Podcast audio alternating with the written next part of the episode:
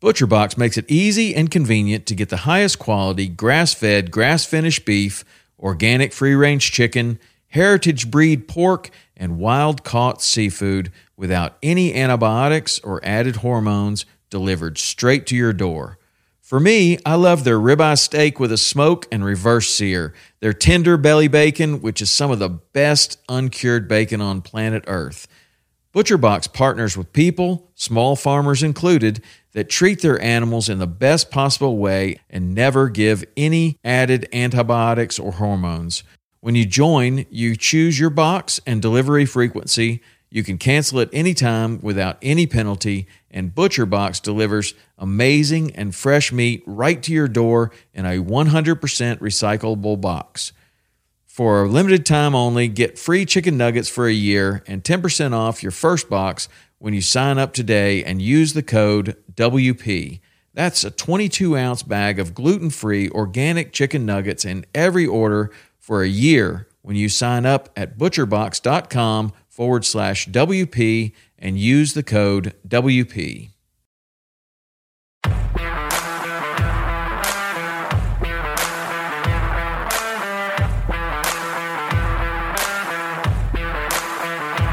Welcome to Western Contours Podcast, sharing experiences, providing insight, and looking for solutions to become better hunters. We talk gear, on and off season preparation, tips and tactics, conservation, and finding inspiration in the outdoors as sportsmen and women. Thank you for joining us as we share our love for all things Western hunting. Proud to share this episode thanks to these fine companies I depend on in the field. Game Changer Calls. The GC was designed with all hunting callers in mind. Though elk is the intended target, the unique size is a game changing tool for turkey and coyote callers as well.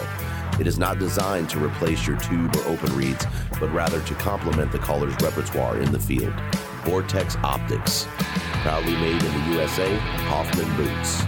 If you're heading to the backcountry and you need some meals that won't bog you down, check out SasquatchFuel.com. 100% compostable packaging was designed to combat litter in the backcountry. For more information on conservation in action, head over to SasquatchFuel.com.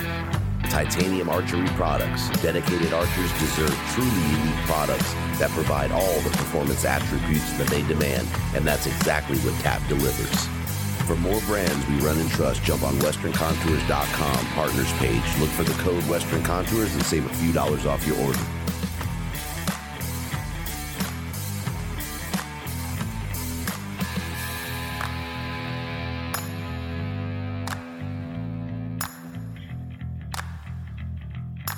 So, I'm on with uh, Mr. Dennis Stokes and Mr. Joe Elliston, Mighty Joe Elliston. Um, hey, hey. The men behind Initial Ascent uh, want to jump on, and Dennis and I had talked uh, talked gear, and Chris and Dennis, Chris Young, Dennis, uh, and Roger, backcountry uh, Baba Yaga, as uh, my wife calls them. Um, went out hunting and uh, saw some some stuff flying on Instagram and on the IA website there. Um, so I just wanted to touch on some stuff and, you know, pick you guys head about gears. And like I was telling you, I've had, you know, folks reaching out and asking me what I pack and why I take this and why don't I take that. So I just want to get on with some people in the know, man, and kind of get you guys' uh, input on gear. I know a lot of guys are ounce guys. Um, I, weight doesn't really so much matter to me as long as it is things I need. Um, so yeah, we'll get into it. Why don't you guys? So Joe, why don't you why don't you start, man? Because Dennis and I have been on an ep, um, and then you and I had done uh, the run through of the gear at the uh, Utah show. But why don't you give everybody a little background um, before we jump into this gear thing, man? Yeah, for sure. So, um, so Dennis and I, I guess we started this journey probably what's now been oh back to about 2015. We actually started kind of having some discussions around this. You know, my background, I come out of corporate America.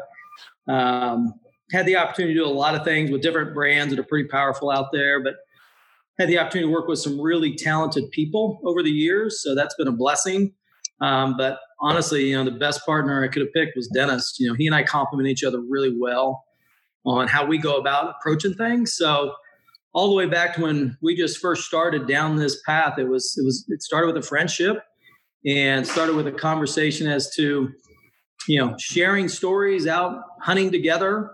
Um, then we started just picking apart different things, different gear. You know, Dennis, I would say, is more of a gearhead than I am. Um, I'm that guy that walks into a Schlotzsky's and I've never had any other sandwich than the original. so when I find something that I like, um, but it takes me a long time to find it, but once I do, I'm pretty loyal to it. So I think that's a good compliment between Dennis and I. He's more he's a good test guy probably everything on the market. I'm going to uh, let him test it, try it, and then I'll test and try it.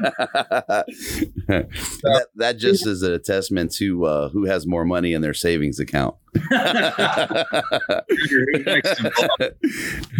always get a great deal on things. I tell you, man. you need to go try this. I think. I think. Really... so you know that that is man. I've been dumping. I, have been really good this year, guys. So I mean, you know. I, I haven't really bought anything unnecessarily. Um, I always have a way to justify things, right? I mean, when it comes to gear, but this year I've been I've been exceptional, um, and really the only thing that I have put any money into is initial ascent. Um, but but that that was planned, right? I mean, that was something that when I knew I was going with you guys, I said, okay, that was one of the factors was, okay, I'm going to make the switch because, and I always say it, right? One frame, one suspension, multiple scenarios in that bag. Um, but man, I've been great this year and I feel good about it. More tags, less gear. Um, yeah. So, yeah. That's awesome. a great statement.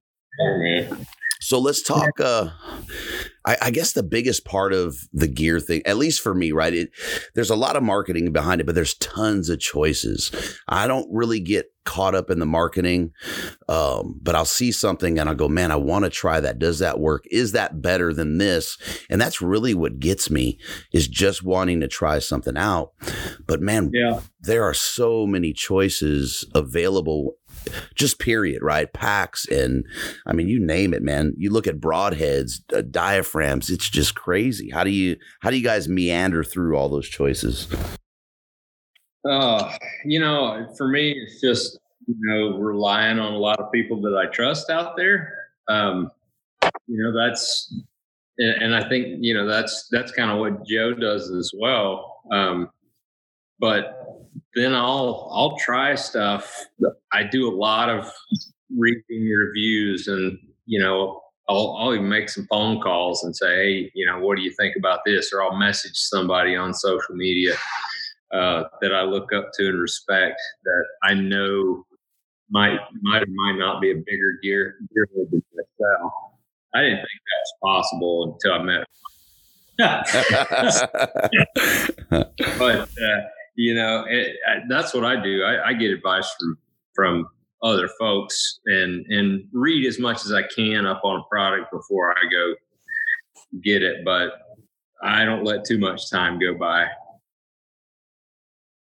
Yeah, and I would say, you know, for me, um, similar in the fact that I I like to get a lot of opinions, you know, on things um, before I make a purchase. I remember man, when I bought my truck, Dennis was just shaking his head at me the whole time. I think I spent two years researching it, you know, to make sure it's what I wanted. Been in the shop probably 25 times. So I made a good choice on that one. It wasn't because of lack of research, Joe. So, so, but that that actually brings up a, a really good point. And I was so, you know, you could read, you could do all that, but at the end of the day, uh, not at the end of the day, but it's scenario based. It, that you know what that guy is using it for may be way off of your application, so it may seem to make sense at the time. And I've been there, um, just like the truck, right? The review, the review, the review. Now it's in the shop twenty five times, kicking myself in the butt. Um, it's it. I don't know, man. Gear. I think it's just a trial and error thing, and uh, like Joe said, you know, find something that works and you stick with it. Yeah, yeah, agreed. I think it's I think there's a lot to that, you know, and I and I do think, you know, the way technology continues to change within the outdoor industry. I mean, if you look at it just over the last five years, how much things have changed, not just in the backpack world, but really the backpacking world in general. And the ability to lighten loads up, um, I mean, Dennis and I, we literally get down. I know a lot of folks do. You know, we're we're weighing everything, calories per ounce. I mean, everything you name it. You know, and the older I get, the more important that gets. That I'm going to do everything I can to lighten up my load in my pack. So, um, fortunately, with with new technologies always coming, pushing the limit, um, it allows us to really get to a point where you know you can do some five to seven day hunts and you're you're under 30 pounds you know pretty impressive and you're in a smaller bag with that yeah. four days in the 2k i mean it's fantastic it's amazing yeah. yeah it's amazing that you can get that in those bags now. I mean, there was a point in time where you didn't have a choice, right? It was weight. Everything was heavy. Um, you were you were cramming stuff in a bag because everything was just massive. And now, man, it, you know, everything is small, compact, light, and it's just performs unbelievable with some of the textiles. Oh yeah, yeah, and you know, there's there's something to be said for you know trying to shave ounces and you know cutting things light. I mean, there there are sacrifices to everything. You know, if you if you grab let's say a titanium spork, you know, long handle titanium spork versus you know a, a foldable plastic spork, you're going to pay you know at least two to three times more for that. But you know, so that's the disadvantage. But you're going to save weight. And so a lot of these weight saving type things, you know, you get into the newer materials, say on shelters, for instance, you know, you've got the Dyneema. Um, that uh, is the latest and the greatest, but it's extremely expensive, probably three times as expensive as as your sil nylon, you know, your one nine sil sil nylon that a lot of these shelters are made out of. You you got to ask yourself, okay, I'm going to save eight ounces, nine ounces on this shelter, or, or even maybe a pound, pound and a half, depending on the bigger shelters. Is is that worth that extra money, that three times more money? Instead of paying 300 bucks for your shelter, you're paying 900 bucks. So there's, I think there's a lot of give and take there. And, you know, and maybe as as you get older, um, you know, maybe maybe it's maybe it's worth doing that with energy expenditure and all that. I know that that that I will definitely give up a little bit of weight savings in certain areas just for comfort. Yeah. I mean, when you talk so, like you know something like the Dyneema, right? That stuff is sitting right around twenty dollars a half yard if you're lucky to find it. Um, that cheap versus you know a a one point nine ounce um, you know rip stop or a one point one you know sil nylon like you said. Um, so there's some weight savings, but there's also the longevity factor in that expenditure when you start talking about dollars. And that's a lot of times how I justify my spends when it comes to gear is if I spend, you know, everybody gives me, razzes me because I wear Sitka. Oh man, why do you wear it so expensive? Well, I haven't had to buy anything in terms of my outerwear in six years. Yeah, I spent $300 on pants, but you break that $300 down over six, seven, eight years that expenditure it gets smaller and smaller as we look at it over time, unless we're just constantly re-upping because we have no self-control. yeah. I mean, going back to you know, going back to the uh, the IA pack, I have a pack system that is going to function in every single scenario that I can put myself in from my day trips to, you know, my my month long elk adventure, you know, in that 6,000. And honestly, I've been trying to pack that 6,000. I can't even load it. I'm I think I'm going to end up in the 4 to be honest with you. Yeah, just, you know, the thing the thing where you're going to find you know that you're going to need the room is when you start adding the layers to it. You may maybe you you go from a 20 degree bag to a zero degree bag, or you go from a down bag to a synthetic bag. You know, you go from if you're going into a wet environment, and you go from a you know a down puffy do a synthetic puffy or you know half and half, something like that. Uh, and then you go for multiple days, and especially in wintertime where you might need you know more calories and you need more food. Uh, that food's going to take up a lot of space. I mean, that's where most of the pack space is is taken anyways with your food. I mean, you know, you go back to the down versus the synthetic fills on the bags. Even now, um, you know, with the bags, we're seeing a size decrease with the synthetic fills, um, where they're starting to look a lot more like down because the efficiency of those fills. Yep, that's right. Very true. so what what's the opinion? I look at everything as a system, right? So, you know, again, I keep saying it, but the IA system, right?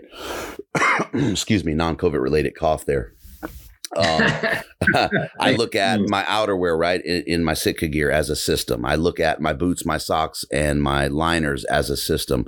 Where do you guys stand with that? Everything to me is purposeful, um, and one can't do with the other, or one um, complements the other. Yeah, and I think you know, at least for me, you know, and it's it's it's evolved for me over time to where I've become much more efficient in what I'm bringing and how I'm going to pack that, you know, so that I can fit everything that I want in my pack system. And it varies, you know, based on kind of like what you and Dennis were talking about. But I think about the bear hunt that I was on this year and I took the 2K for four days, everything had a place. And Dennis did an excellent video where he did a gear dump on his uh, on his bear hunt, and I think it it really was a great way to kind of showcase how you can lay a pack out so that it's balanced. You know, so that you're not heavy on one side and light on the other. You know, which causes you to be off as, as you're hiking, but you know that you you think about balancing the weight no differently than you do when you're you're packing a horse, right? It's got to be balanced here as well. And as you kind of go through our pack system, we kind of designed it in a lot of ways to support that. You know, you got the tripod on one side, spotting scope on the other. So we made it functional, but still we kept the weight at top of mind as, as we kind of built that. So when I think about how I lay out my pack, you know, it is a system. Um, I kind of group things together. You know, we put together a, a gearless spreadsheet, if you will, that, I mean, we got as anal as, you know, you can go in there and it graphs out how much you have of your total weight is you know food related shelter related clothing related you know sleeping you know kind of like you're talking about guy there as, as far as a system goes. And then you can step back and say okay i'm way heavy in my sleeping system. You know this is an area i want to go focus on the next year to, to figure out how i can take some weight out. So you can get all geeked out on it but that's kind of how i approach it at least. Yep same, same here. You know i I I love, and maybe we talked about this on on the former podcast guy, but I love kit or systems. So those two words are interchangeable to me. Um, you know, when I got that first first aid kit when I was uh, a young young guy back, I was probably I don't know seven eight years old, and I got that first aid kit. Man, I would take everything out of that thing and reorganize it. What I, I, I needed, what I really didn't need. Um, and I, I, would do that over and over and over because I was just so, so enamored by the kit. And so I've taken that on into adulthood and I've I've got a kit for everything. I mean, I'm sorry to laugh, but I'm the same way. You're the same way, right? yeah. like our pack sacks. Yeah. I mean, I've got I've got kits in each one of the pack sacks. So, uh, fire kit, kill kit, first aid kit. You know, I got. I, you know, when I go to my sleeping uh, deal, it's more of a sleep system. And then when you move into the bigger stuff, it, you're you're more of a, system guy. And I think that's what happens. you go from the small when you move out of the pack sack, you go into a system. yeah, I, and that's funny because I do this. I mean, identical, right? I have my my med kit, my utility kit, uh, my water kit, and my kill kit, and then I have. I mean, I because I do, I have the, I'm into the hammock, man. That's my gig right now. So I have the hammock and that all that's in one, you know, big stuff sack. Um, and it's amazing. I can fit my entire camp in a 20 liter stuff sack. Um, the hammock, the mat, um, the tarp, it, that, yeah, I don't think you could beat it. You go insulate it. We'll see this year. We're going to go, and that's all we're going with is the hammock. Um, I may be in full regret in some of the colder nights, but we'll see what happens. and I can't wait to hear about that in different scenarios because you know, as a as a fellow gearhead, I'm sitting here, I'm watching you in the background. I, I'm, I'm gonna I'm gonna watch you this season. I tell you what, man that that hammock, that hammock setup is the best system, uh, sleep system, camp system, however you kit, whatever that I have ever run. And I've been in the low 30s and comfortable. Um, and you want to talk about run and gun? I mean, you find a spot and you're there. And the nice thing with it, you know, we run the pads in them, especially when it gets cooler is that if we're in the in an area, you know, like Colorado and Aspens, we're falling, we can get safe, you know, get somewhere where we necessarily can't hang, and you can go to the ground. So you can baby out the tarp, throw them out on the ground, your bag's there, and I mean, it's just so versatile, man. I, I just love that thing. And we run that big mountain ambush tarp. Um, they're ten by ten, so we have the room um, if we want to get on the ground, but we have the room to get under there, have some space to live if the weather gets nasty and whatnot. So maybe oh, not all the protection, but it's it's been an awesome setup so far. So we have to do some filming of that, guy, so we can kind of see that layout. Yeah, yeah I, if if you jump on the YouTube, I did kind of a setup takedown. Uh, one day, me and the boys went out to the mountain to shoot, and I took it just to kind of show the system and and why I liked it so much. I was getting so many questions on it. Awesome. Um, yeah. But it's really cool. So when you guys set up in your packs, um, how how anal are you? So for me, you know, the kill kit's always at the bottom, right? I have no expectation. And my first aid kit is right next to the kill kit. Uh, my water and my camper are kind of set next to each other. And then I have my food on top. How do you guys run your your pack setup? So for me, um, and I may rethink this a little bit based on this bear hunt but I my sleeping bag I don't typically put it in the stuff sack, um, but I do run that at the bottom of the bag, and it just kind of allows me to fill in all the spaces. Um, sometimes, like when I ran the 2K this year on the bear hunt, I did keep it in the stuff sack, but that typically goes at the bottom. Um, and then from there, you know, ideally I want to have my tripod if I'm taking it and my spotter on the outside. Um, on the bear hunt, I did not take either one of those because it, was, it wasn't necessary for where we were hunting. Um, and then the food, you know, I, I like to lay the, flu- the food more towards the top so that when I get there, it's already in a dry bag. It's got paracord already in it. Yeah, I can literally pull it out of my bag, throw it up in the tree, and that's out of the way. Um, you know, my kill kits typically on the top portion of it. I like to keep it up there um, just so I've got quick, easy access to it. And then some of the pockets that we've got inside the bag, like on the 2K, you know, I'm going to have a specific spot where my headlamp goes in there. Um, we've got designated spots on the lid, for example, where your license goes. So again, functionality, that stuff makes, you know, works out well. Um, and then the extra clothes, I just kind of, I kind of lay on top, depending on which bag, you know, if it's, if it's a 2K, they're kind of just right in the middle. It's the 4K, it's just right underneath the food. So that's kind of how I lay it out. But it's again, it's I wouldn't say every single time. Again, I'm not maybe as anal. Um, you know, I probably focus more on just trying to get the weight balanced as I build it up. Um, in the 4K, the 2K is pretty easy. It's pretty consistent. Yeah, for me, I, I like to uh, I do like to run that sleeping bag on on the bottom, and anymore I'm kind of running that thing unless unless it's unless it's like a, a where I know for a fact that we're not going to get any moisture at all. Um, like August in Idaho, you're not going to get any rain. You're you're just not.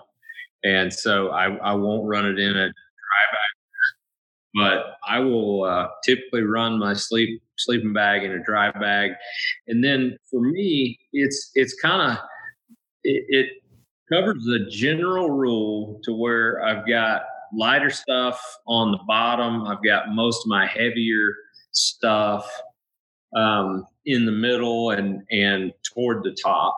But the thing about it is, is the way things are going, you know, now. I mean, you're not toting around too much heavy stuff until you start adding your tripod and your your spotting scope. And you know, most of the time, if I'm running that, um, I'm if I'm running the 2K and I'm running the the, the tripod, I'm going to have tripod on the outside on one side. Probably on the other side, I'm going to have trekking poles there just so I have them at the ready. Um, if I'm running a tent um, that that uses poles, then I'll run those on that side as well, kind of balance that out. But then I'll run that spotter right in the very center of my back. Um, and and in the 2K we we don't have a designated spot for the for the spotter, but I'll just I'll run it right there in the center, and then I'm feeling since it is a kind of a U-shaped zipper where you can open that whole thing up. Then you know I'm going to run my food toward the top, my kill kit. I'm a little bit more positive thinking about. I'm going to have it ready just like Joe. Um, so, but I do get I, have run it all over the place uh, just just because you know you've typically got game bags in there and, and your kill kit really doesn't weigh that. So it's a little space down there in the bottom, but but filling space is one thing that I like to do with my stuff is I, I will make sure I mean like my little inflatable pillow I'll find the the smallest little crevice and usually it's down there in the corner on the opposite side of where I'm running my um, sleeping bag because there's there's an open corner right there. So I'll fill that space with my little inflatable pillow because I like that comfort, and then I'll take and put my sleeping pad, cram it on top of that. But I want to try to get all that air out, all that dead space out uh, as much as I can.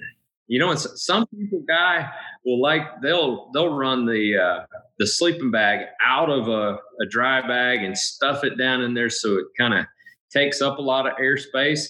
And I, I tend to agree with that, but I just never have been able to physically get that thing compressed down as much as I can with a with a stuff sack. Even though the stuff sack is kind of a you know a cylinder shape, the way our bags are shaped, I can still take up just about as much dead space in the bottom of that bag as I could, you know, with just letting the sleeping bag, you know, compress on its own and try to fill up all those gaps.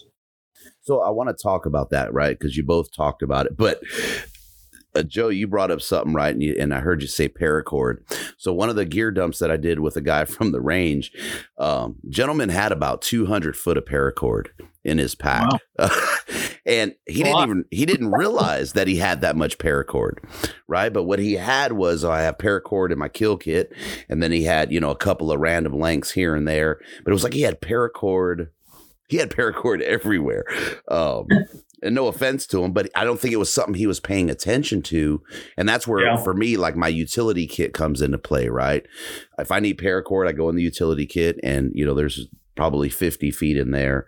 Um, mm-hmm. And then I do keep some on the ends of my tarp. I have it cut to specific lengths, uh, but I also take that into account, right? So if I need, I don't know why you would need more than 50 foot of paracord. Um, but yeah, that just figured I'd get that out there because guys don't realize that they are doubling or tripling. This guy was, in my opinion, you know, five times over what he really needed in there. Yeah, and I think, guy, you have a really good point, and I think we've all probably been guilty of it at one point or another, right? Where it's those last minute things, right? You're you're like packed. You think you are, and then you start, oh, I'm going to get this battery here. I'm going to get this. Or I'm going to get that and all of that actually weighs a ton. When you, I mean, if, if people can be disciplined, you know, and it's hard, it is hard, but if you can be disciplined to where, okay, everything is going to be used for a purpose. And I would just encourage folks after your hunt, ask yourself the question Did I use everything? Is there things that I could have gotten by with without using it? Was overkill, things like that, just to help reduce that weight. And you'll be surprised at, at how much stuff you actually, if you haven't kind of been disciplined with it, how much stuff you can do without that, that you're not using. At least I was. Mm-hmm. So the ebb and flow of this conversation, I'll we'll we'll we'll continue where we're at. I want to talk about filling, so don't let me forget that. But that goes back to something Dennis and, and Roger were discussing um, that I mentioned earlier, and that's packing your fears. Right, a lot of that is what it amounts to. When I see a guy with 200 feet of paracord, three headlamps, and a dozen batteries, he's packing fears, man. Yeah. No, for a three day hunt. Yeah, yeah, and it's amazing. It's like, hey, I carry that every time, and it's just like, wow. yeah. So uh, let's talk about the rationale and and why. What what's purposeful about filling those voids in a pack? I think you know the, the biggest thing to me is just uh, you've you've got square inches um, in a pack, and or I'm sorry, cubic inches. We are in three dimensions here. Um, you have cubic inches in a pack, and once that pack is full, it's full. So you got to make sure that you take up every single cubic inch that is available to you. Um, then if if you've got everything in your pack, and that's why I make like making lists. If you've got everything in your pack and you've got some room left over, that's cool. Um, because don't forget, thinking positively again, start to pack out that animal. All of a sudden, you've added some things to your pack, and you may have to put some of it inside. Um, but if you're going to be energy efficient and you're going to haul that deer out in one trip, you're going to have to get pretty creative. And then all of a sudden, all those ounces that you have in there, all those fears that you have in there, they matter big time. So, for the record, man, I'm not being a pessimist. I just, it's a superstition, I guess it's it's sort of like you know you wear the same dirty draws for that you know that week of that week of baseball or whatever it is man. If i feel like if i don't have it in the bottom of my pack i'm probably not going to fill that tag and i'm not betting against those odds. Just oh, for the record. Oh yeah. Um and i just threw myself off my thought there. Uh jeez total brain fart. Um, so you were talking filling filling yeah we were space. filling the voids. And you said something and i totally lost it. That's horrible. I do that too often. It's my age. When you know something if you talk about filling voids if you have all these voids filled in there with something like you know one for instance what i'll do is i'll take my clothes my clothes are gap fillers. So I'll take and if they're you know the big bulky things in there that may be shaped misshapen or something like that that don't all fit together like a puzzle, I'll take and fill those gaps with um, with clothes. So socks are great to fill in gaps with. You know that one pair of wear, that extra pair of wear that you're going to have for that that maybe seven to ten day hunt. Because I mean, honestly, if if I'm if I'm not if I'm going five days, I, have got the, the pair of wear that I'm going to wear, and that's that's um, sock wise. I've changed my tune on that a little bit. Um, used to be it was I want a, an extra pair of socks for every other day, uh, but now I'm. I mean, if I'm five days, I'm carrying two pairs of socks, one that I'm wearing and one I'll have for tomorrow. And then I'm just going to swap them out every day. Yeah, see, I, that's the one. That's the one thing I can't get behind. when, when, when, I gotta have, I gotta have. I'm I'm the guy that's every other day, right? So if I'm out there ten days, I'm gonna have every other day of socks. Um, I could deal with the wear, but the the socks got to be there, man. And and I run good, you know, good wool sin socks, and I yeah. I just can't do it. They if they get a little bit crusty, and you know how they get stiff on you yeah. if you're wearing a thicker sock, I just can't do it. And I have sensitive, sensitive feet. And that's you know that's that's the beauty of the of, of really packing is you you can go super super light, but there's a cost as you were talking about earlier. So you know Dennis mentioned a pillow. I will not go in the backcountry without a pillow. Just won't do it. Um, I won't go without a washcloth. you know, in the backcountry. You know, those are all things that add a little bit of weight. You know, guy, you won't go that pair of socks, man. It's just that's that's just how it is. Okay. That okay. is, and and I think that's a lot of the a lot of the trial and error part of it, right? The things that you cannot get by without. And I think one of you brought that up earlier. Um, and some things, what's what's essential for you may not be essential for me, but there's a trade off, right? Dennis wearing, you know, two pair of socks for 10 days. We're going to be sleeping about 50 feet apart. and, and, Joe, Joe with the washcloth and soap, I'll be right next to him, not worried about it. yeah. I got a buddy of mine that, you know, he will bring a whole stack of wet, of wet wipes mm. so he can he can make sure that that he uses those wet wipes on his feet every single night, which I'm good with. I mean, I don't, I don't like getting punk either. But uh, but yeah, that's what he chooses to do, and that's the method that he chooses to do with. So he'll go a little bit lighter on, say, his sleeping pad because he doesn't have a bad back like I do, but he'll carry a whole stack of wet wipes in there.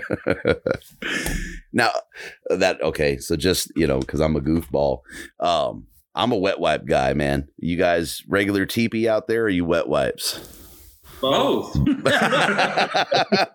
know, man, when you're gonna have those amazing moments. yeah. so if if you're eating one kind of diet when you're not in the mountains and you switch to another kind of diet, like a lot of these dehydrated meals. Oh man. Are, there's gonna be a day or two where you know things might get a little funny. yeah, we we call it. Did you hear that bear in camp last night? my God. He was a big, yeah, my goodness, there was a bear in camp. You know, you always hear it the next morning. so. Yep the essential gear. Let's talk. Both of you guys talk about what your essential gear is. Run through your list, and you don't have to get terribly specific, like with the kits.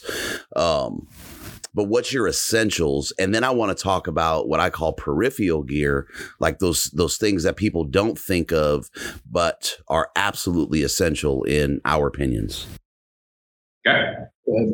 Okay.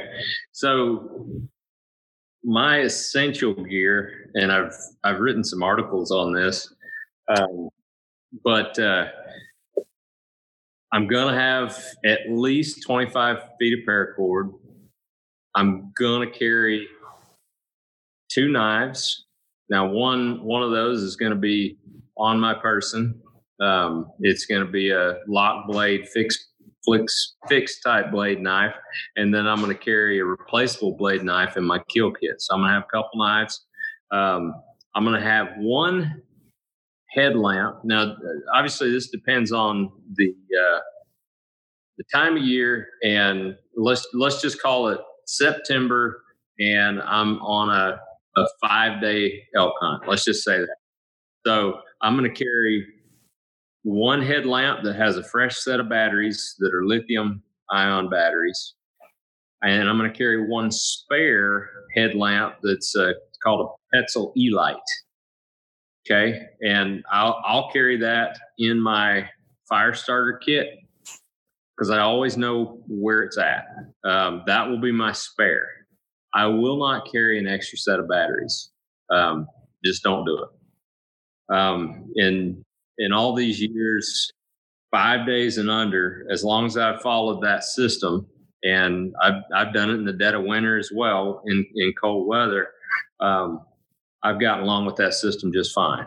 Um, so I'll do that. Then uh, tape, I'm definitely carrying Gorilla Tape and I'm carrying um, oh, what's it called?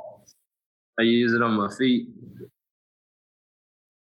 Too tired. That's the age too. I don't feel as bad. Yeah. Anyway, um, Leukotape. And I'll have both of those wrapped around my trekking poles, um, and probably about five feet of of each. Um, so that's I've, I've used both of them fairly extensively back there. You can repair all kinds of stuff uh, with it. So, um, so I'll have that. I'll obviously have my first aid kit. Now Roger's got me carrying a tourniquet. Um, I'm only carrying one versus three. so, uh, but I, I believe in in that now because I, I know how to use it now. Um, thanks, thanks to Roger. Um, so you know, having those things and then obviously, and, and you're just talking essentials. Um, I'm going to have a water filter um, system, and whether that be, you know, like a Sawyer squeeze type system, I do run run that sometimes, especially when I'm running a bladder. But uh, here lately, I've just been running a, a Nalgene type bottle or a GSI light um, bottle and I've been running a SteriPen. So I really like that that system there. Now that's the one place I will carry extra batteries. Uh, I will carry an, an extra battery for the or two two batteries for the SteriPen. Um, so I don't have a backup filter system uh, in my kit, but as far as I'm concerned, that that's working pretty well for me right now. And then another essential that I'm always going to have, it doesn't matter what time of year it is, I am going to have my puffy jacket. Yeah, and I think, guys, for me, um, a lot of similarities, you know, to what Dennis is doing there is, you know, one of the things that's kind of funny that I will not go in the back country without is dental floss. I just won't because I've I can't tell you how many times I've needed it. And so I won't go without that. It's one of those picks. Um, I always take that with me. And, um, you know, I tend to take a few extra batteries, like rangefinder. I always make sure I've got an extra battery for my rangefinder.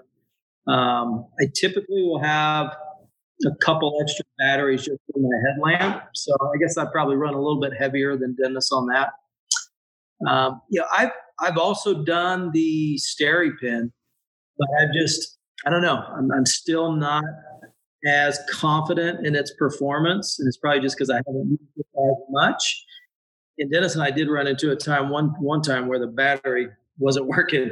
That was in mine. And, and, and batteries. you know, if I'm like if my son's going with me and we're going to be pumping a lot of water, um, you know, I'll take a cat, you know, the pump and yeah, I don't, it, it screws right onto the Nalgene or onto my four liter. So I'll take that. Um, but I think I said it earlier, an essential gear for me is absolutely the pillow. I've got to have that because sleep is so critical. If you go two or three days with no sleep back there, it's just, it's miserable. Um, That's done. a great point. Man. Yeah. So I will, uh, make sure that happens. And the other thing I take, I take earplugs. You know, I put my earplugs in at night and I sleep so much better. You know, I don't hear if somebody's got a squeaky, you know, sleeping pad. I don't hear that. I just don't hear the noise around. And I'm telling you, it's a game changer. I guess I don't hear hear the bear or anything else coming. Not much you're gonna do in that scenario if that bear's coming anyway and you have sleep.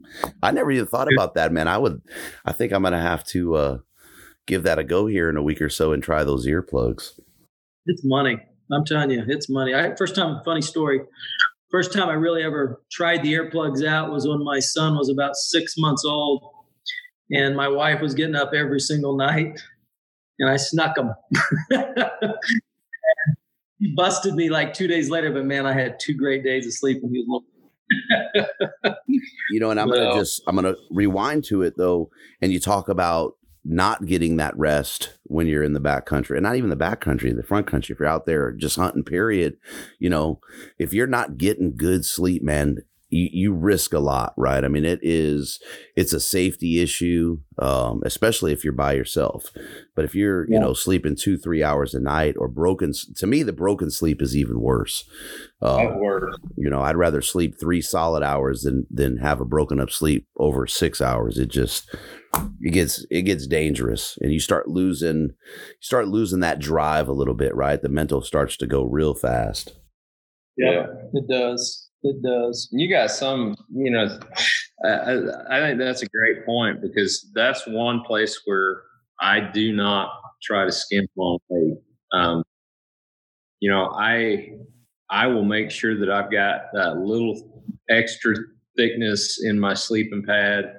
Um, I want to sleep warm. Uh, I I don't want to be chilled, and I I said before I've got a bad back, so everything's got to be pretty perfect for me. Um, and so I'll put a little bit of extra care, um, even if it costs an extra few ounces in my sleep system to make sure that I can get that good night's sleep. My you know, pillow, uh, Joe Joe made his you know one of his essentials, and I, absolutely one of my essentials um, that I failed to mention.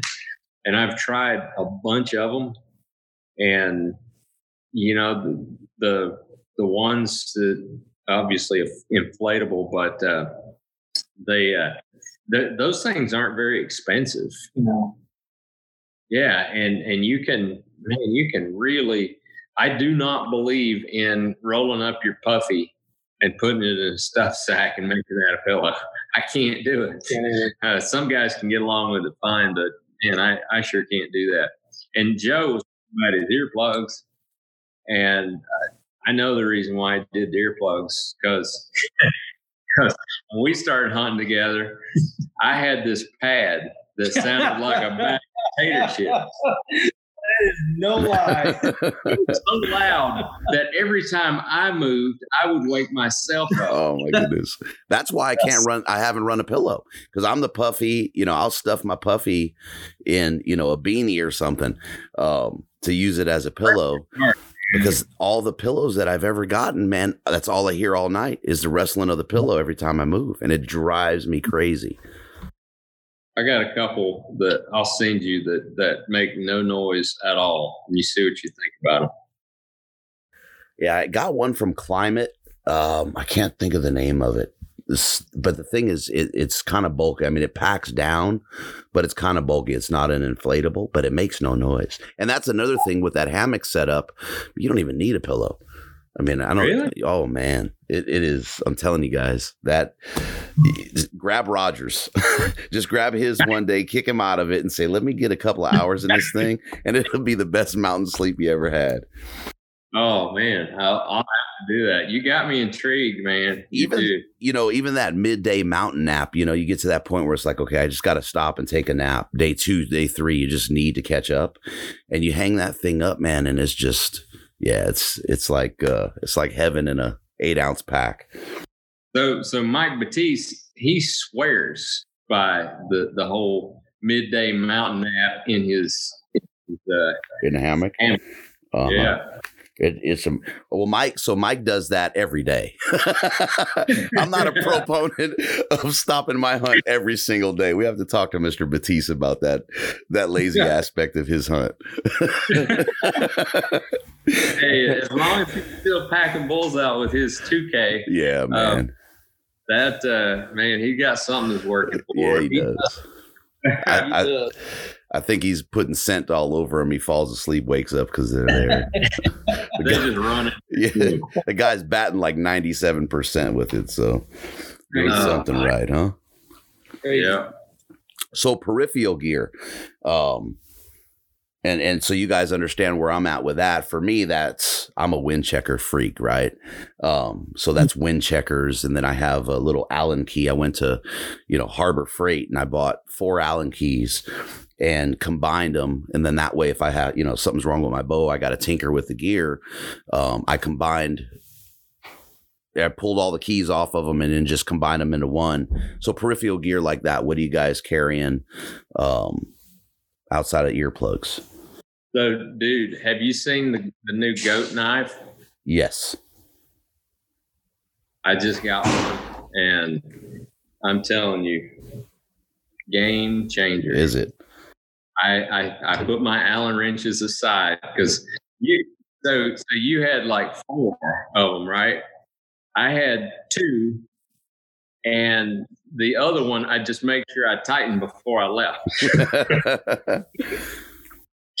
so so this thing is is pretty slick. Now I haven't used it on a hunt yet, but uh, I uh, I'm thinking it's going to be all right. And then if a guy knows how to tie a D loop, you've got D loop material for like a little handle on on of it. So man, um, I like I told you, I'm I'm a I'm a replaceable blade fan for sure. And uh, when this thing came out, I think that that actually solved a, a problem for me and uh, made me save or help me save a little bit more weight. So um, you you ought to you ought to look into that maybe. Yeah, I, have to, I saw Roger. I think it was either you or Roger that had posted that. And I was like, God, check that thing out.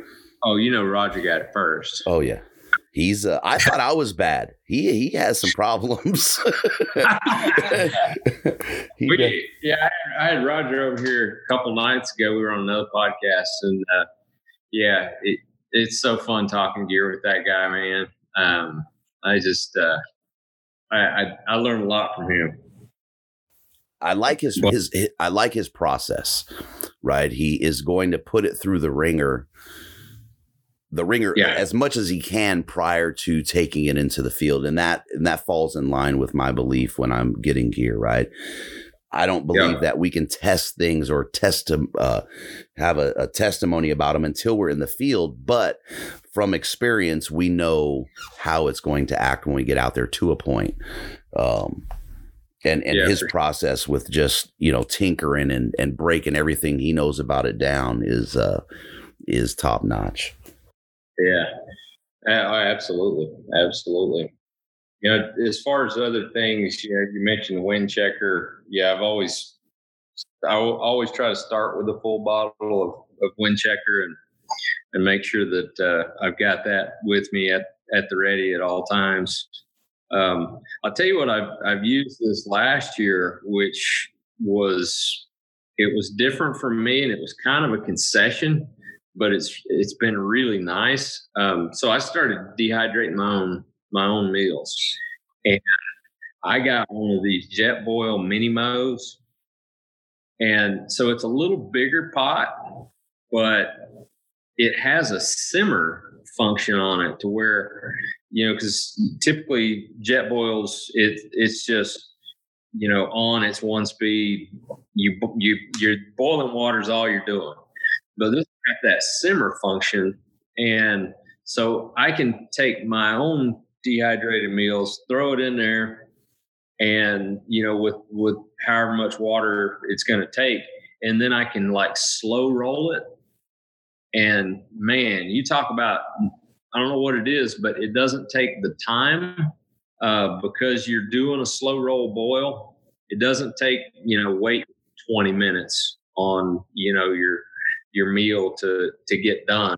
Uh, it's just kind of a slow roll. So that's something I've kind of added to my kit um, for for this last year, and I'm going to use it again this year. That's it's kind of been pretty cool for me, uh, especially if the guy wants to do his own his own meals. You'll have to look at that because I've been looking at re up in mine just because it has some years on it, um, and it's getting pretty raggedy. So I have Yeah. to check that out. So the wind checker thing, man, you know, I I do about thirteen to I don't know thirteen to fourteen of those things a season. Um, I'm an absolute fanatic. but I mean, five feet puff puff. You know it. uh it's bad. It's really bad. Last year, I was, I was, what I was doing is I was trying to unload gear, right? So I was unloading gear, but instead of selling it, I was saying, send me X amount of wind checkers. and I, awesome. have, I have boxes of those things, man. That is, uh, I probably, I don't know. I, I'd say I'd go in the field, you know, on a multi day hunt with at least four or five of them. I just think they're invaluable, man, especially with where I'm hunting here at home. Yeah, you've always got it. That's the one thing that will get you, right? Yeah. And that's how I see it, right? I mean, if, I- if I'm going to play with something, it's not going to be the win. So don't leave it Yeah. to chance, you know. And it's what are they, three ninety nine a bottle? Yeah. Right. It's I think it's money well spent. That you like, um, as far as certain types of wind checkers. You, know, I I've tried just about everyone. Um, I really like the the dead down wind one, um, not Yeah. because of the scent properties. I don't know if it smells or not, um, but I have noticed that that one will hang a lot longer. I can see it farther, um, and I think that's hugely important. I, I've tried the milkweed; it's uh, it's great, right? The milkweed. I mean, you can watch that stuff go. It's just not as convenient on the fly. Um, as you know uh the dead downwind just puffing that bottle. But i like that one a lot. It just carries the the weight of the powder is about perfect um in my opinion. And some of them they have you know some of them another one that's really good is uh mark with hot scents um his carries really well the powder is a little bit lighter so i can't see it as far and and that's the only reason I don't run that one. But I like how his it just seems to float. It's more efficient. If that sounds weird when you start talking about wind checkers, but I want it in the air and I don't want that puff on the ground. And I've used some where you puff them, and you know twenty percent of it is on my fingers. Yeah. Yeah. I It's a fine line there. Um, no pun intended. Um, as far as that the wind checkers go, like you say, you gotta you gotta make sure you can see it. That most of it ends up in the air, but then also I like to I like to feel it because if it's too light and I can't feel it when I when I flick it up, um, I don't like that. I, I like to feel it hit the top of injector. You know what I'm talking about? Right. I know exactly what you're talking about. Oddly enough. You're the wind checker. You sound like We're gonna have to have a technique session. yeah. So Joe, what's your what's your peripherals, man? Man, I you know, I said I just racking my brain. I don't have a lot. Um, you know, I man, you know, chapstick is one thing that I take no matter what. Um, I guess the one thing on top of that is I've always had issues where I get stuff in my eyes. So I actually take an eye wash kit with me. And it just, you know, it's a little cup, you know, that you can put a little bit of water in, like suctions up against your eye and you can flush an eye. Cause I can't tell you how many times I've been in off of job sites where I've had to go in because I've got debris in my eyes and it, that'll ruin a hunt in a heartbeat. So, yeah, so I pack that. But, you know, outside of that, really, there's not a lot of little things that I take. Um, so maybe where I have some extra weight on the other side, maybe it balances a little bit here on the peripherals. Um, but yeah, I think the other thing, you know, and it's probably more of an essential, um, but just either a spot or an inReach. Right, we don't typically go back in the back country without that. If my son's with me, uh, he's allergic to peanuts, my oldest boy, so we don't go without an EpiPen. Um, and then one other thing that I have found that works pretty good, especially at high elevations. Yeah, nosebleeds are more prevalent at the higher elevations. So, believe it or not, a good friend of ours is a EMT. He uh, he recommended Afrin. And you just if you get a bad nosebleed, you just soak something, a rag or whatever, piece of shirt in Afrin, shove it up there, and it'll stop it. So um, I pack Afrin because my oldest boy, he's had some horrific nosebleeds and um, times where we thought we going to have to end a trip early because we couldn't get it to stop. But so now I don't worry about it because that surprisingly Afrin works really, really well. And my boy, my boy suffers from nosebleeds as well. I wonder what causes that, because I would have thought that it would have been a dilator, right? Instead of constricting it, I, maybe I, maybe I'm not understanding it. Maybe it's dilating the air, the passageway, so it's constricting those blood vessels at the ends or something. I don't know. That's interesting, not, though. It works. It works. And, yeah, and I would say that's kind of the. Can't really think of anything else that, that stands out that I take because I'm kind of going through everything in my head. Right.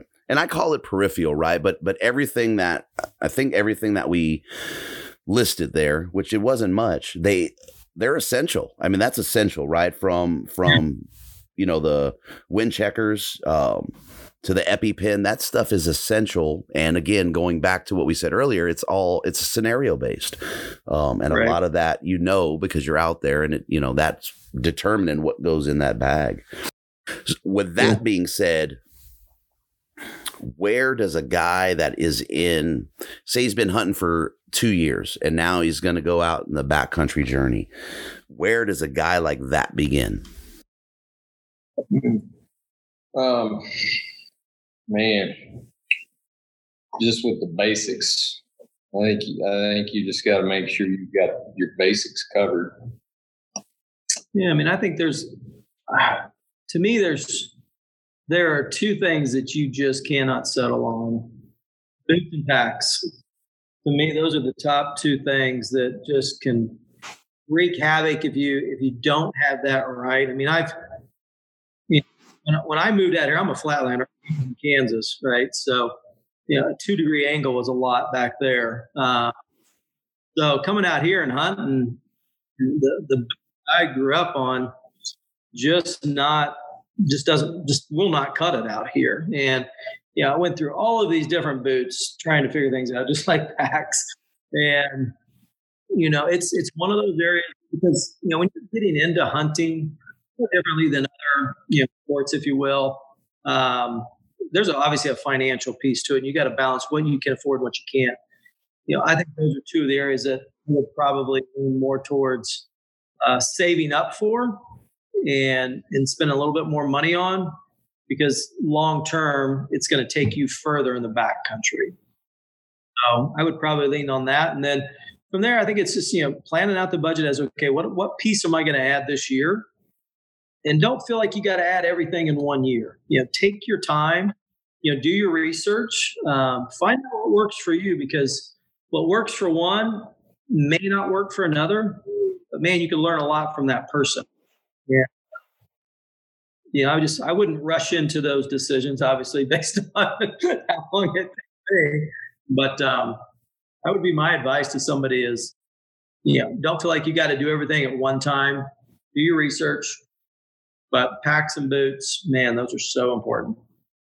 Yep. And then after that, I mean, you know, I one of the things just because I like kits again. Um, if you if you look go back to your Boy Scout days, if you know if you were in the Scouts, and even if you weren't, you know they had something called the Ten Essentials, and I think the guy has to make sure that he's got all those ten essentials covered.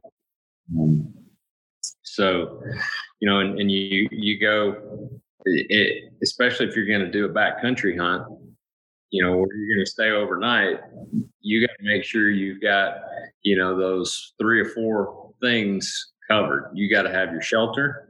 You got to be able to, you know, make a fire if you if you need to in an emergency situation or a comfort situation.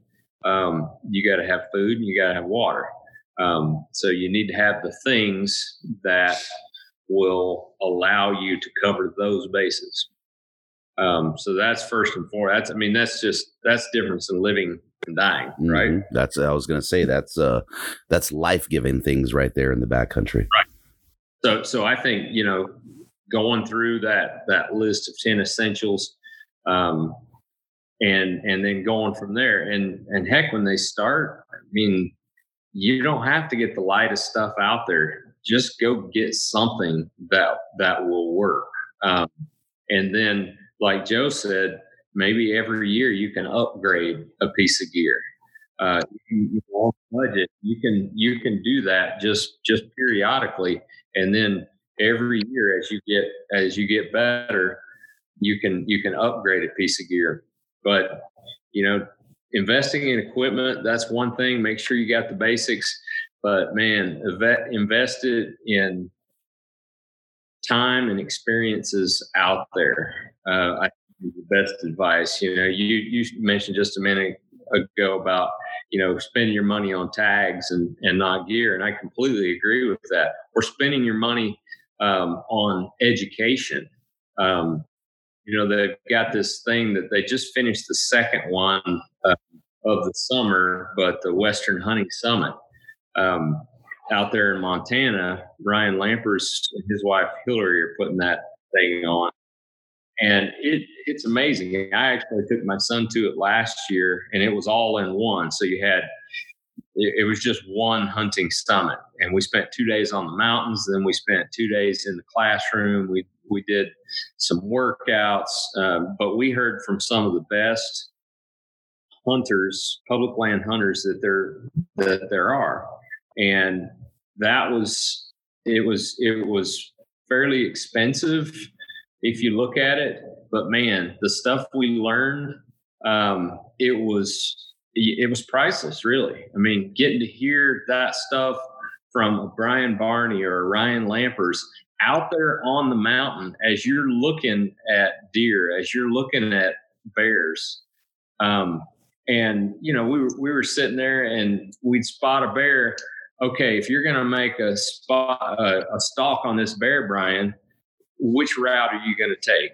How are you going to do that? And have Brian Barney sit there and tell you while you're looking at this bear how he would do it and why. And that's and, and yeah, and he might say, well, the wind's not right, so I'm going to sit here and wait.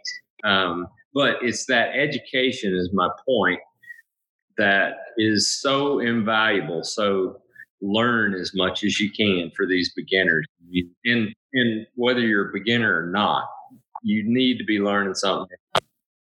And that's I mean that's such a great point because there are so many resources out there today, right? I mean, it's, it's unbelievable the amount of information you can learn before you ever put a boot on the ground. That's right. Yeah, but you got to take the time, and you know, and it's it, it is very cost effective for a lot of these online stuff you know the different different e-scouting tools that are out there now. You know, Mike Batista does some trainings through his platform. Um, there's a lot of really good affordable resources that a person that's never really hunted or only a couple years into it, man, the amount of information you can learn uh, classroom style at home is is, is invaluable. Yeah, I think the issue that that I see with that and talking to folks is they don't a lot of them jive, right? A lot of them are parallel in beliefs and teaching, but a lot of them will have your head spinning because your guys don't know which one, which one am I going with, right? So they just jump around. Um, and I think that adds a lot of confusion to their process. Yeah, yeah. It's a, it's a very interesting dynamic for all that to be available and to watch it. I mean, you know, we're we're old enough to say that we didn't have this stuff available when we were you know when we were getting after this um, early on and I see uh, you can see the confusion and where do I go and and you know what do I listen to and it, it's something else, man. I'm glad that uh, it was trial and error for me. I tell you that it's a lot of info. Yeah, no, it, it definitely is. So you know, and, and starting with starting with one one species uh, is is a good way to go as well. And you know, and just just really try to try to get to know um, not only the animal that you're chasing, but at the same time get to know your gear. Um, you know, and just even if you're, you know, as far as getting to know your gear, even if you're just kind of reenacting things out there in your backyard, um, that's a that's a great thing to do. You know, and just to build on that, I think a lot of times folks are so focused that they got to get the trophy when they really just need to get the knowledge. And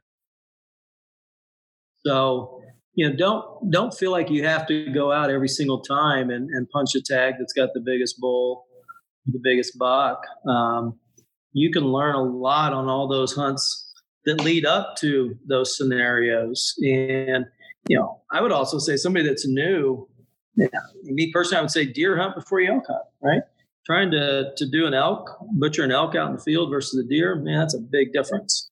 And, um, you know, I would just encourage them to maybe kind of take a crawl, walk, run uh, approach versus just just running. And one of the things that I think is overlooked too, since we're talking about it, in that in that beginning is actually getting out and doing the scouting, right? Dennis, you had said learn the animal. And to me, that's huge, right? Is getting out. Can I even get on an animal? Can I find these these creatures? Because you hear you hear guys, you know, man, I haven't seen anything in two years. You know, well, how much time are you scouting preseason? Ah, uh, you know, once or twice. You're not you're not doing yourself any favors by and no offense to any of it, right? I, I watch it and, and, listen and everything, but watching YouTube or getting on, you know, um, something online, the value in getting out in the field and, and glassing up an animal and just sitting there and watching it with no pressure to try and get to it and fill that tag is is huge. Yeah, uh, that's that's exactly right, man. Yeah. So, one of the things that I want to talk about in the in the gear um, portion of this, and we're kind of backing up but moving forward, um, is it's hugely important for me, and it's not necessary necessary for everyone and it may not be important for everyone but the one thing that i try to push and implore people to do is to focus on the companies that support our demographic, right? We can't do that 110% of the time. There's things that we need that aren't available by just a hunting company. Um, there's things that are available to people that market to hunters, but don't necessarily back what we do because it's a business thing and antes and the sentiment.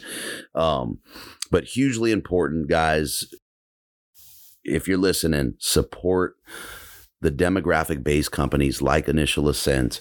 Um, these guys are in the woods. They believe in what we do.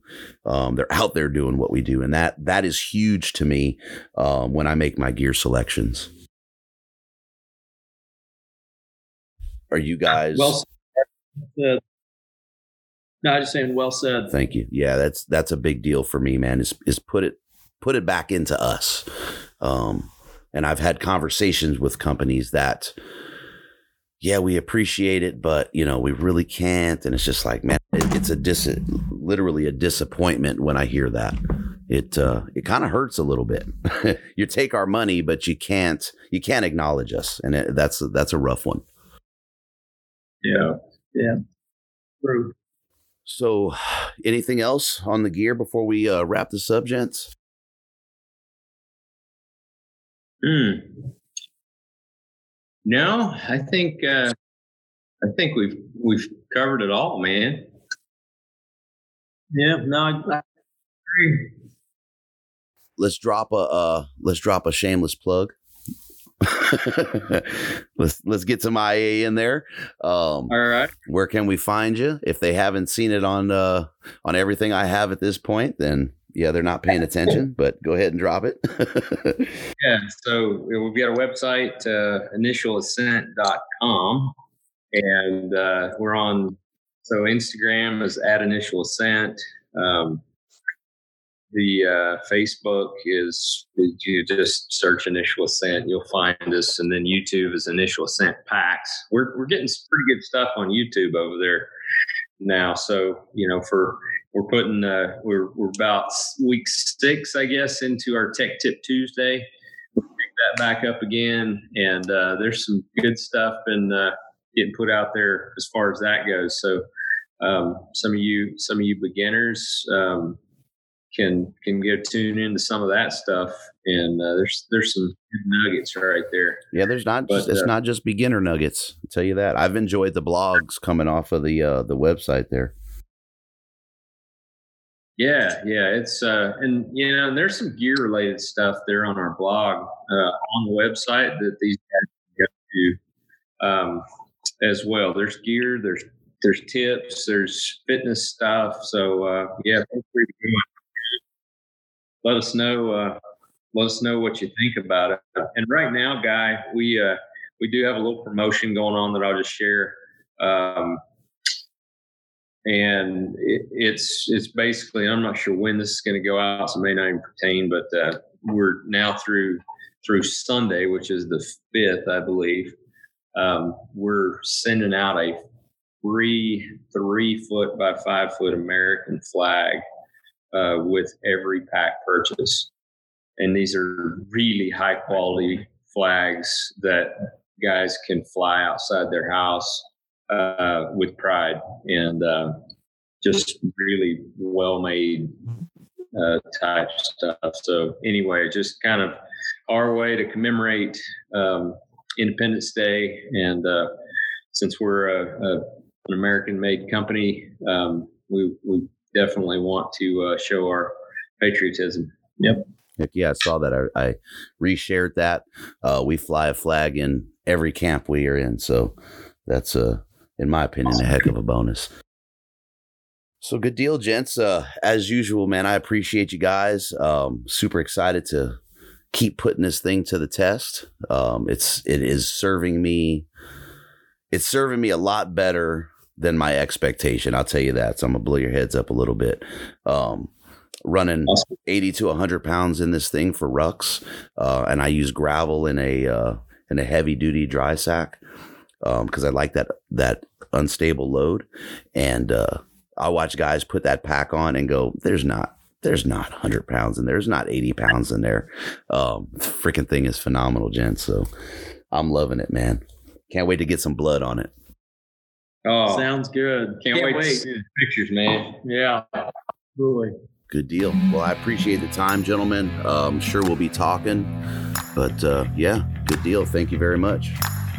Thanks very much, guy. Thanks, guy.